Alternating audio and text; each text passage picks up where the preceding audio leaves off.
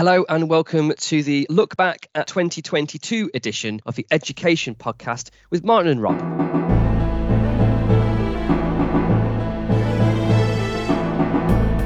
In this episode, we look back at some of our best bits from 2022. We revisit Community's biennial conference and listen to the motion on Ukraine. We listen to the interview with Naila Khan from September, and we close with the Stephen Lawrence Day poem Any Bus Stop in England.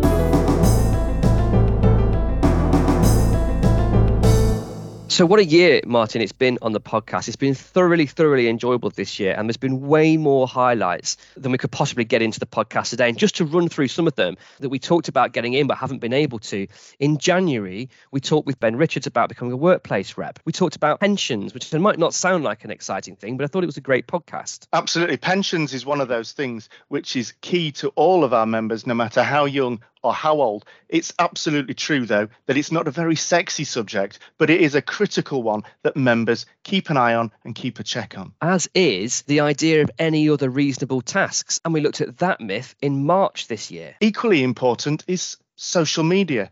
We know that our members spend an awful lot of time on social media, and it's important that we all know how to protect ourselves. Then we had the conference in June and we did a couple of podcasts around that. And there was loads of stuff we could have got in. We had interviews with Caroline McDonald, with Jessica Toll, and we followed up in August with a student loans chat with Dean Osgood that just missed out on the best bits by the skin of its teeth. And obviously, as we've moved into the new academic year, we've looked at the pay campaign, organising in higher education, and just last month, we touched on inspection and intervention from Ofsted. Take a look back at what we have covered in 2022, and we hope you enjoy what we have chosen in this special edition of the Education Podcast. So, first up, our first highlight from 2022, which we're going to have a little listen to again, was the motion put forward to the conference in June, which took place in Belfast, that Martin and I were lucky enough to attend. And uh, the motion put forward by Melinda Standring on the conflict in Ukraine. On the 12th of March this year, after a family conversation, we decided that we might be able to offer refuge to a small family from the Ukraine. After a few further lucky conversations with a colleague of a former colleague of my husband's and some bureaucracy, on the 15th of May, we welcomed Grandma Tanya, Mother Natasha, and Sasha, who celebrated his ninth birthday on day four of safety. The picture you see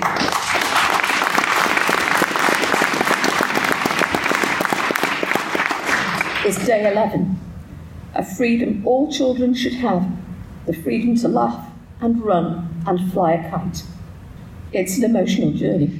Yeah, so that was one of the more moving speeches we heard at conference, wasn't it, Martin? Yeah, and the photograph of the young child flying a kite whilst running across the beach was a particularly heart stopping moment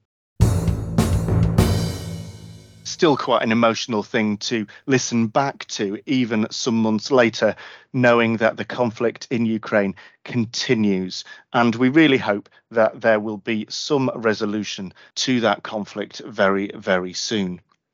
In our September edition of the podcast, we were fortunate enough to speak with Naila Khan. Now, Naila Khan is a teacher working in a large secondary school in London, and she spoke to us about being a workplace rep.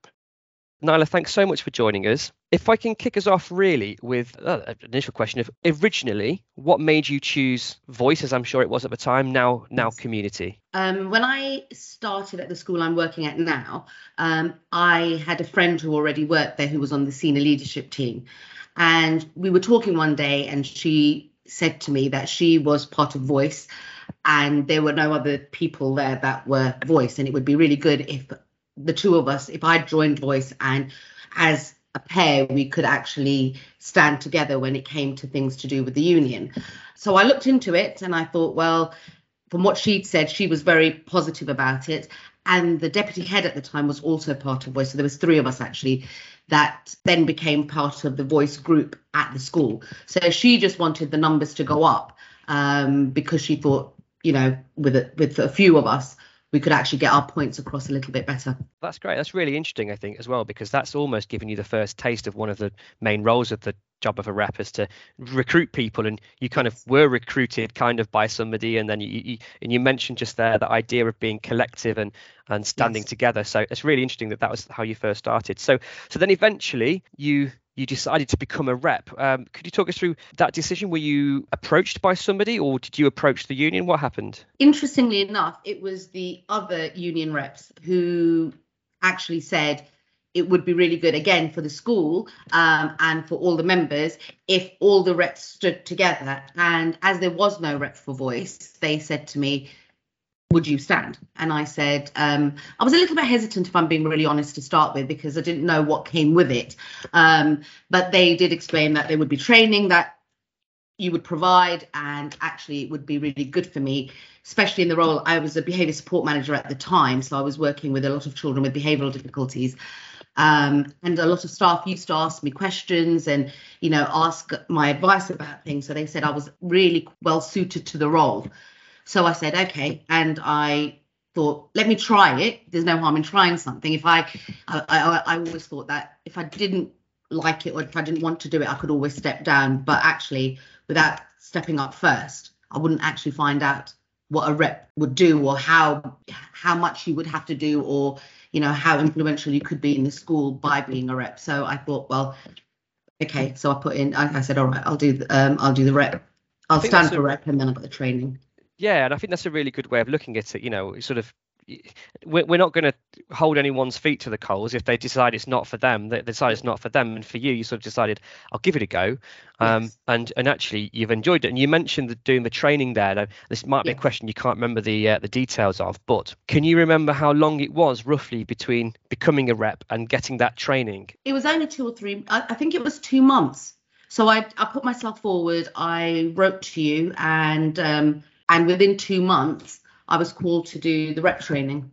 So it wasn't it wasn't that long. Well, that's good so that on this that, that, we, we managed to make that happen quickly for you, uh, uh, being my responsibility. I'm pleased it wasn't a very long time. But I think the reason I was asking that question was I was interested, and we'll come on to the, the, the training in a minute. But I was interested to know if you felt a, a big difference, um, a big change in your approach to being a rep after the training compared to before. Absolutely, a huge difference. Um, it's the knowledge you know when i when i had the training and i i was a lot more confident with what i was actually saying to people um, but also i had that responsibility now i felt that i had to start recruiting people without stepping on anyone's toes or you know i would never poach or anything like that.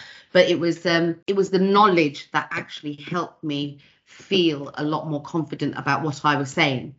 And that also meant that when we were having meetings, say with the head teacher as joint union reps, you know, I, I was confident enough to say, this is what I'd like to put across without feeling, oh, everybody else knows a lot more than I do. So it was hugely beneficial. It made me a lot more confident. And um, I I now feel that I represent the other members a lot better having had the training. All of that's really interesting. Could you tell us a little bit about what the uh, training actually entailed. So, what did you have to do, and, and and how long did it take? Because I'm aware that other people might be listening that are thinking, "Oh, I, I quite fancy doing that," but how much time do I have to dedicate to the training? And then, you know, as a follow-up question, when I am trained, how much time am I giving up to do this in my job? So the training was uh, for a day, and I think I was lucky because I think there was only another two people there, so it was quite intense training. So we could ask all our questions. So we went through.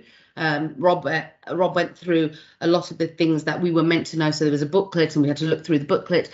But I think the beauty of having fewer people there was we could actually ask our questions.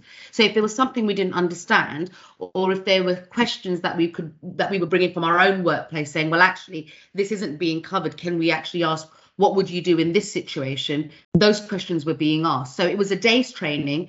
Um, it was quite informal, but I think that made it so much more accessible for us, the people that were there. Because I remember at lunchtime we were there talking and, and and we all commented on actually how personable everybody was and actually it wasn't such a intimidating process of oh my god i've got to remember all of these things. And i think you were repeatedly saying if you're stuck at any point give us a ring and we'll still um, support you through it. Um, so to be honest with you i think you know the day was brilliant. Um, it was a bit far but you know you know it, it, it was good. Um, and then afterwards um, your second question how much time do i have to devote to it? We have um, fortnightly sometimes sometimes monthly meetings with the head teacher as reps. So um, it's an hour, either fortnightly or monthly, whichever she decides or whatever the union reps decide.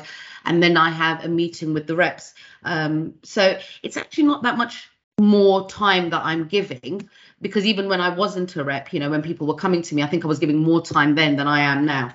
Um, so very doable.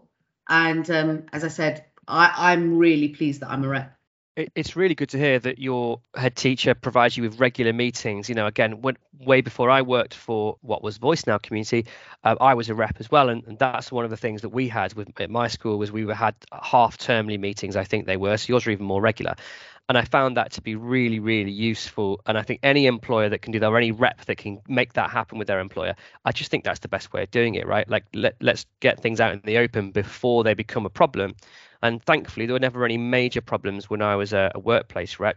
But you know, I can remember one very small one, and it was really it was a small change the head teacher wanted to make to the timings of the school day, and the feedback from staff was like, "This is a really bad idea," and the head teacher was just said, "Well, in that case, we won't do it. You know, it's that kind of simple. And that was all because of the feedback through the union rep. So I think it's really useful and it's great that you've got that. And I would recommend to anyone else listening um, who is a rep or is thinking of being a rep, that's a really good way to go and have those informal meetings and have them regularly so they're not scary and they're not reactionary. Uh, they're preventative, perhaps. So uh, you've done the training. Uh, you've you've you know you've gone back into your workplace. Has anything in in the meantime, in sort of that time in between, been surprising to you as a rep? You know, has anything sort of come up that you or, or any avenues open to you that you were a bit surprised about or or anything like that? Um, yes what i have found quite surprising is i know you've just said that it's really good to have those meetings and stuff but i've actually found that sometimes when you do have these meetings um, i think sometimes the leadership team do fob you off a little bit by saying yeah yes we're thinking about it or yes we'll take it into account and they don't. But i think the positive to that is actually you do still get to say your bit. And i think as long as you're saying your bit or for your members or you know speaking openly for staff members or anybody i think it's good that actually it's actually said right even if they're fobbing you off um, because nobody can then say well actually we didn't say it. And i don't i, I don't know if that that's coming across very well but i just think you get your say. And sometimes actually they don't go along with what you're saying but you've had your voice you know you've been able to say what your concerns are. I think that is the art of negotiation of course isn't it? Um, we see that at every level of, of the union in our negotiations nationally with with government and other stakeholders they will obviously listen to us whether or not they take on board yeah. what we've said, whether or not they listen to our concerns, that's a completely different thing. But yes. you're absolutely right we are representing the members' views, we're putting those forward, and we're making sure that our voice is at least heard, even if later on there's nothing that the person can do to to change the way that things are going to be done or what is going to be done at least we have had our say yes yeah and i think that's really important because also we don't always know what's ha- happening behind the scenes. And i think um, what i've learned is you know when you go in very very calmly and start off with i might not be understanding the whole picture. I don't i might not have taken it all in but actually this is where we're coming from and explaining it. Um, i feel a lot better. The members know that actually their point of view has been put forward and we're all doing it very much for each other. And i think that's really important I think that's one of the strengths of community, obviously formerly voice, uh, is, is, that we do that kind of methodical this is our case way of negotiating, as Martin's just referred to, negotiating tactics. Um, of course, it's important to be assertive, but uh, the way that I certainly I work, and then I guess therefore the way I train reps is be methodical, go in with lots of evidence, explain the case to them, put the put the case forward, and what the positives to the employer, and so on. And and if they choose not to listen afterwards, like you say, you've kind of you've you've done your you know you've done your best at that point. You've explained everything, they've still chosen not to do it, and you can decide between the people in the school, the members in the school, how you follow up on that, if at all, after that. But I think that's a really good way of doing it. Uh, so I suppose as the last question then, um, Naila, if I may, is um, what would you what advice would you give to anyone thinking of becoming a rep or who's newly become a rep?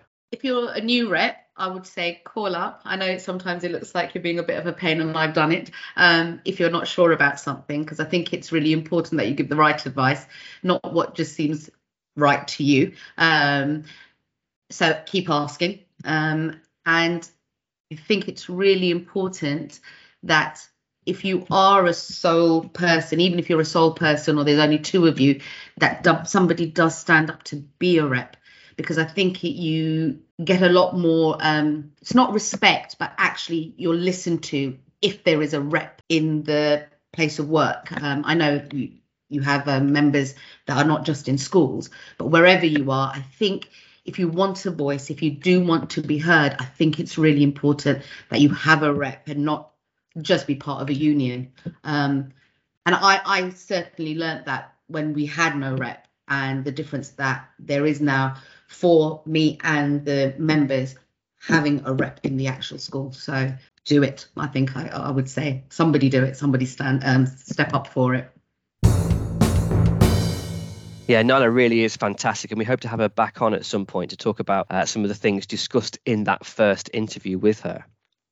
Now, for me, the absolute highlight was back in April when we did a Stephen Lawrence Day special episode. And if you've not heard it yet, I really encourage you to go back and listen to that one again, especially. Not only did we have the fantastic poem that we're about to hear, recorded by uh, local children, but also had fantastic interviews with both our very own Letitia McCalla and also member Chris Knight on their experiences in the workplace. So let's hear that fantastic poem again, uh, and I really hope you enjoy this. Any bus stop in England in memory of Stephen Lawrence. He was one, they were more. They were above the law. At the bus didn't come, his journey was over before it had barely begun. They walk, he has fallen. They laugh and talk. His voice has been stolen, that the bus doors that did not open. Justice stays closed and unspoken. They are free, living in a world that allows us to be, unquestioned by friends and family, in a system that allows complicity. Like some bus of old that allowed segregation, not recognising we all deserve the same destination. Living goes on in a world of different skin. His life briefly shone, remembered as a beautiful thing. Change ta- takes so long, but change we have to bring until the hatred has gone, like the bus that didn't come. Next time, it might be your son.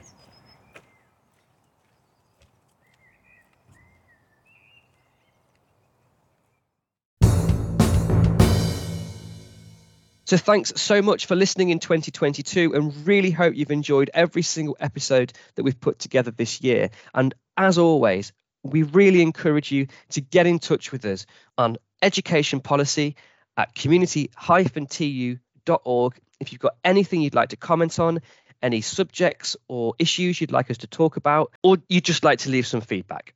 Don't forget to like and subscribe, and we will be back with you in 2023. Have a very happy Christmas and a fantastic new year.